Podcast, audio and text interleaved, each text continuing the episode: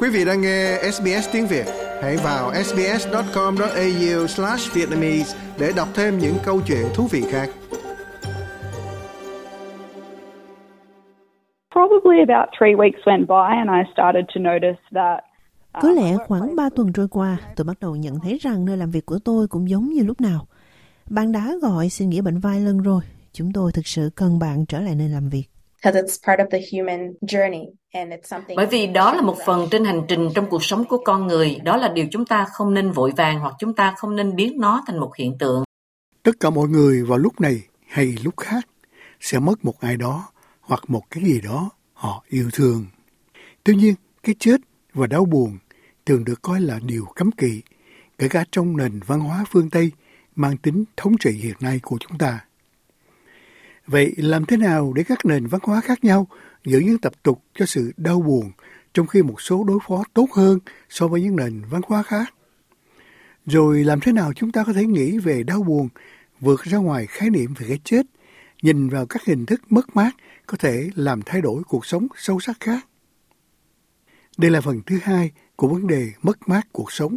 Trong phần này chúng ta khám phá những điều cấm kỵ văn hóa vẫn còn bao quanh đau buồn, xem xét những cách độc đáo và về nhiều mặt mà các nền văn hóa khác nhau duy trì sự thương tiếc cho nỗi đau buồn.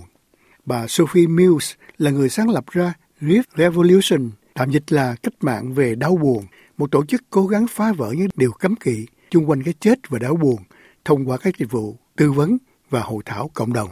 Tổ chức của bà bắt nguồn từ cái chết của người cha khi bà 24 tuổi, sau hai năm đau buồn và trầm cảm sâu sắc, rồi sau đó là sự ra đời của đứa con thứ hai. Sophie nói rằng sự mất mát của bà được kết hợp bởi những gì mà mô tả là sự không hiểu biết về nỗi đau buồn trong cả gia đình bà và văn hóa phương Tây rộng lớn hơn. when I was 24, I had my dad die and I didn't really have any Khi tôi 24 tuổi, cha tôi qua đời. Tôi thực sự không có bất kỳ cách thức nào để đối phó với nỗi đau này. Tôi thấy rằng trong vài tuần đầu tiên thì không sao, vì tôi cho rằng điều đó đã được chấp nhận và những phản ứng cảm xúc trong vài tuần đầu tiên dễ hiểu thôi. Có lẽ khoảng 3 tuần trôi qua, tôi bắt đầu nhận thấy rằng nơi làm việc của tôi luôn nói rằng bạn đã gọi điện xin nghỉ bệnh vài lần rồi. Chúng tôi thật sự cần bạn quay trở lại làm việc. Bạn bè của tôi bối rối về lý do tại sao tôi không đến các sự kiện xã hội. này tôi 24 tuổi, vẫn là một cô gái trẻ, được kỳ vọng là hạnh phúc và may mắn. Cuộc sống lẽ ra không nên dán cho mình quá nhiều đòn mạnh như vậy. Bà Sophie nói bà hiểu rằng xã hội dựa trên người tiêu dùng của chúng ta không cho phép thời gian để đau buồn vì một phản ứng cảm xúc kéo dài là phản tác dụng. Bà cũng nhận thấy đau buồn thường được coi là vĩnh cửu, đó là một rào cản lớn để có thể sống với sự mất mát. I think we have an underlying belief that once a huge loss or trauma or Tôi nghĩ rằng chúng ta có một niềm tin tiềm ẩn rằng một khi mất mát hoặc chấn thương lớn hay điều gì đó xảy ra với chúng ta, chúng ta sẽ không bao giờ vượt qua được. Chúng ta gần như mang theo sự đau khổ như một dấu hiệu của danh dự. Tôi đã tin điều đó một cách mãnh liệt khi cha tôi qua đời. Chúng tôi có một kết nối rất sâu sắc. Ông bị liệt tứ chi và tôi là người chăm sóc cho ông. Ông ấy là cha tôi, nhưng ông ấy cũng là bạn tôi nữa. Vì vậy, sự mất mát rất sâu sắc đối với tôi. Chúng tôi sẽ không bao giờ có thể quên được và chúng tôi cũng không muốn. Nhưng thông điệp của bạn không bao giờ có thể là một cuộc sống hạnh phúc, vui vẻ sau một mất mát lớn thực sự gây bất lợi cho chính mình và cả một tập thể. Được biết, các nhân viên ở Úc được hưởng hai ngày nghỉ phép thương cảm sau cái chết của một thành viên trong gia đình. Chuyên gia tư vấn về nỗi đau buồn Marianne Bowlers giải thích làm thế nào điều này không có lợi cho một tiến trình đau buồn toàn diện. Bà nói rằng công việc và các cam kết khác thường can thiệp vào các nghi lễ vốn là mấu chốt trong việc đối phó với nỗi đau buồn. the current predominant Western culture, if I could call it that, is not very comfortable around death, not very good at ritual, and not very good. Văn hóa phương Tây chiếm ưu thế hiện nay, nếu tôi có thể gọi nó là không thoải mái lắm chung quanh cái chết, không giỏi về nghi lễ và không giỏi hỗ trợ đau buồn. Cách thức chúng tôi được cho nghỉ chỉ hai ngày không tương ứng. Các nền văn hóa khác có các nghi lễ mà bạn thực hiện sau một năm hoặc các nghi lễ bạn thực hiện lúc 6 tháng, rồi những nghi lễ mà bạn thực hiện một cách liên tục. Các nghi lễ chúng ta có trong các nền văn hóa khác nhau mà chúng ta có ở Úc, tất cả đều là những cách giúp chúng ta thực hiện nhiệm vụ đầu tiên là thừa nhận thực tế của cái chết. Khó khăn tôi nghĩ là nơi tất cả các nghi lễ quan trọng của các nền văn hóa xung đột với công việc của chúng ta hoặc ông chủ của chúng tôi. Còn ông Christopher Hall của Riff Australia hay đối phó với nỗi đau buồn tại Úc nói rằng xã hội chúng ta thường ít quan tâm đến các vấn đề mà một người đau buồn gặp phải. Ông cho biết, với tư cách là một cộng đồng, chúng ta thường thất bại trong việc cung cấp dịch vụ chăm sóc thích hợp cho những người đau buồn. Đó là một thông điệp thực sự mạnh mẽ từ nền văn hóa của chúng tôi, rằng đau buồn cũng giống như cảm lạnh thông thường. Bạn trải qua giai đoạn gián đoạn ngắn ngủi này, rồi bạn trở lại bình thường trong vòng 3 đến 4 ngày. Chúng tôi biết những hỗ trợ xã hội bắt đầu giảm, giảm dần 3 đến 4 ngày sau khi chết. Và đau buồn không phải như vậy. Chúng tôi muốn những thứ gọn gàng và ngăn nắp. Trong những ngày đầu, mọi người thường nói về việc trải qua các giai đoạn cụ thể theo thứ tự, nhưng nó không phải như vậy. Nó lộn xộn và cần có thời gian. Còn bà Julia mất mẹ chỉ 3 ngày trước sinh nhật lần thứ 17 và cảm thấy có rất ít thời gian để gặm nhấm nỗi đau của mình. Bà cũng vừa chuyển đến sống ở Úc từ Indonesia, nơi bà nhanh chóng nhận thấy rõ ràng nỗi đau được đối phó một cách rất khác biệt. It was very different here in Australia. Ở Úc rất khác với sống ở nước ngoài. Chúng tôi đã sống ở Indonesia trước đó và khi nói đến đau buồn, mọi người coi nó nghiêm túc hơn nhiều. Họ thực sự cho bạn nhiều thời gian hơn trong tiến trình này khi có người là một phần của sự kiện đó, trong khi ở đây có cảm tưởng như tất cả được thực hiện nhanh hơn nhiều.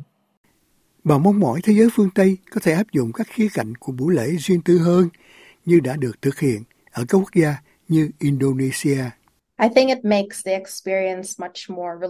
Tôi nghĩ rằng nó làm cho trải nghiệm trở nên dễ hiểu hơn nhiều bởi vì nó là một phần của hành trình của con người và đó là điều chúng ta không nên vội vàng hoặc chúng ta không nên biến nó thành một hiện tượng.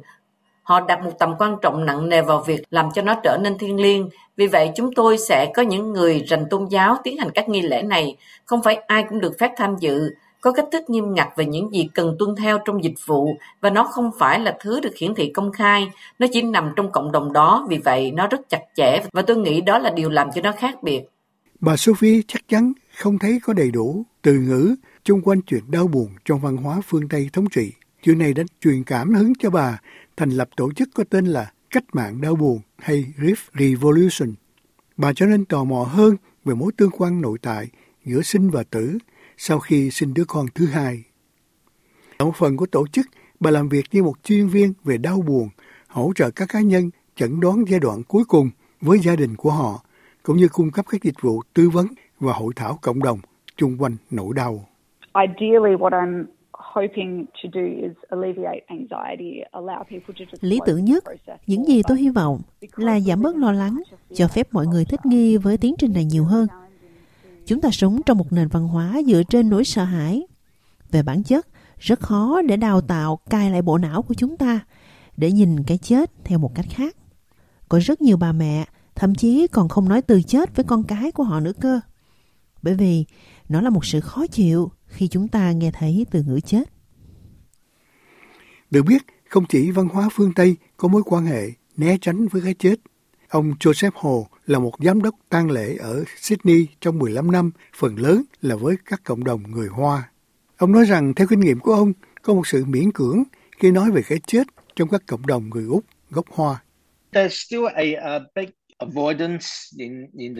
Có một sự né tránh lớn, cho dù đó là trong cộng đồng người Hoa ở Sydney, ở Hồng Kông hay Trung Quốc, họ luôn cố gắng tránh nói về cái chết bởi vì họ tin rằng nó mang lại sự xui xẻo Thật khó để họ hiểu được điều đó. Khi lên kế hoạch trước hoặc cầu nguyện trước cho một đám tang, cũng như bắt đầu lên kế hoạch cho một đám tang. Mọi người tin rằng bạn bắt đầu lên kế hoạch thì bạn sẽ chết sớm hơn. Đó là kiểu suy nghĩ như vậy. Ông nói rằng những niềm tin này là văn hóa, nhưng tôn giáo đóng một vai trò quan trọng. Ông mô tả cách thức các tín ngưỡng Phật giáo và Lão giáo có xu hướng nhấn mạnh nhiều hơn vào một số ý tưởng nhất định chung quanh cái chết, trong khi Kitô giáo Trung Quốc ít có khả năng bày tỏ những mối quan tâm này. Họ luôn cố gắng tránh những ngày rơi vào thứ năm, cũng như những ngày có số 4 trong đó. Họ muốn chọn một ngày hoặc giờ cụ thể cho dịch vụ tang lễ, để nó không xung đột với tuổi của trẻ em, hoặc là tôi đoán năm chúng được sinh ra. Vì vậy không có khái niệm rằng nó sẽ mang lại cho họ sự xui xẻo khi tham dự một đám tang vào một ngày nhất định. Theo kinh nghiệm của ông, các nền văn hóa châu Á thường ít thể hiện cảm xúc của họ hơn so với các nền văn hóa phương Tây. Ông nói rằng điều này là hiển nhiên ngay cả khi một thành viên trong gia đình qua đời.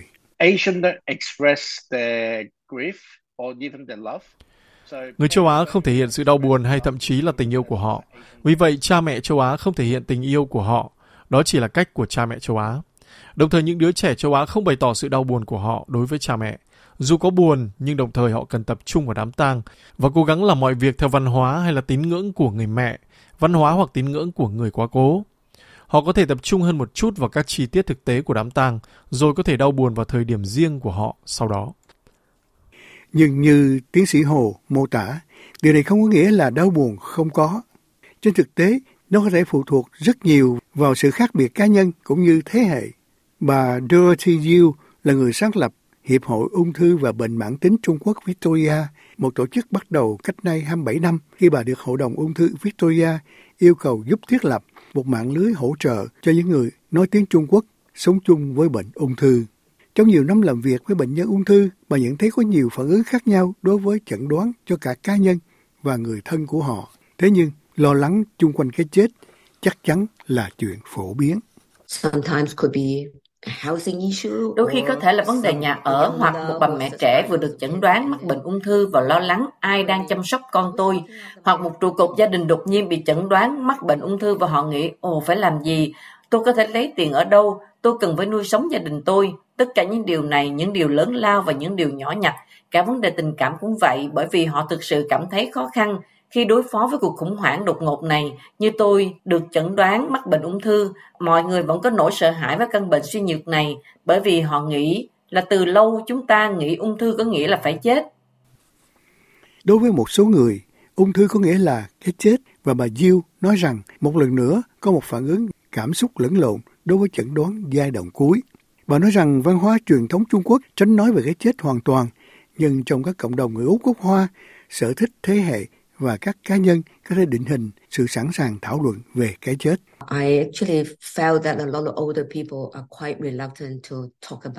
Tôi thực sự cảm thấy rằng rất nhiều người lớn tuổi khá miễn cưỡng khi nói về trải nghiệm cá nhân của họ. Nhưng nói chung, nếu tôi đi đến một nhóm và nói có ổn không, nếu tôi nói về cái chết, mọi người trả lời tốt thôi. Nhưng nếu tôi nói chuyện với một khách hàng trên cơ sở cá nhân về cái chết của chính họ, thì họ sẽ hơi khó chịu vì đó là về bản thân họ. Bà cho biết việc giao tiếp ở một số gia đình có thể bắt đầu bị phá vỡ sau khi chẩn đoán, mô tả trải nghiệm mà một khách hàng đau khổ vì quyết định của gia đình anh ta che giấu chẩn đoán giai đoạn cuối của cha mẹ anh với anh ta. The family do not want Gia đình không muốn bệnh nhân biết, họ không muốn bệnh nhân biết vì họ nghĩ rằng anh ta không thể làm gì được. Nhưng đó không phải là điều chúng tôi thực sự khuyến khích khách hàng của mình làm. Đó là lý do tại sao chúng tôi giải thích cho họ rằng thật tốt khi không che giấu. Vì vậy đó là lý do tại sao anh ấy nói rằng anh ấy không biết làm thế nào để tiết lộ vụ chẩn đoán này cho cha mình. Bà đã chứng kiến cảm giác nhẹ nhõm cho các cá nhân và gia đình của họ trong việc chăm sóc giảm nhẹ cuối đời khi họ có thể chia sẻ kinh nghiệm của mình. Đó có thể bắt đầu với sự miễn cưỡng, nhưng bà nói rằng nó gần như luôn luôn gặt hái được lợi ích khi mọi người cởi mở về nỗi đau của họ. And some people don't understand một số người không hiểu lợi ích của việc tư vấn bởi vì đôi khi họ nói vấn đề là gì. Bạn không thể đưa vợ tôi trở lại, bạn không thể đưa chồng tôi trở lại, vì vậy đôi khi thật khó để thu hút họ. Đôi khi bạn chỉ cố gắng tránh tư vấn, chỉ cần nói, à tôi có thể nói chuyện với bạn được không? Và họ cởi mở với chuyện đó, rồi sau đó khi chúng tôi trò chuyện, họ nói, cảm ơn bà Diêu rất là nhiều. Bà biết đã trò chuyện với tôi, và tôi đã có cơ hội nói về người chồng quá cố của tôi, con trai tôi. Tôi nghĩ điều quan trọng nhất mà chúng tôi với tư cách là những chuyên viên được thừa nhận khi thực sự cho phép nói về nỗi đau của họ, thực sự cho phép họ đau buồn bất cứ lúc nào, bất cứ ngày nào. Sự thôi thúc trốn tránh đau buồn này là điều bà Sophie hiểu. Trong vài tuần đầu tiên sau cái chết của người cha, bà thường khóc ở phía băng sau xe để che giấu nỗi đau của mình, ngay cả với gia đình trực tiếp. Nhưng kể từ khi thành lập cộng đồng cách mạng đau buồn, hay Rift Community và đã phát hiện ra một sự nhẹ nhõm lớn lao khi nói về cái chết. Thời điểm bạn cho phép mọi người ở đó giống như thế này. Mọi người chỉ cần ổn định. Tất cả chúng ta đều là con người. Tất cả chúng ta đều cảm thấy điều tương tự. Tất cả chúng ta đều đã có ai đó trong cuộc đời của mình qua đời. Hoặc mất một con cá vàng khi chúng ta là một đứa trẻ chẳng hạn. Hoặc từng mất mát ở đâu đó. Tất cả chúng ta đã trải nghiệm điều này. Ngay khi bạn đưa những điều không nói ra đó lên bề mặt, hầu hết mọi người đều nói vâng cảm ơn. Đó là sự thật mà thôi. Mọi người đều chết và đó là nỗi sợ hãi kim hãm chúng ta.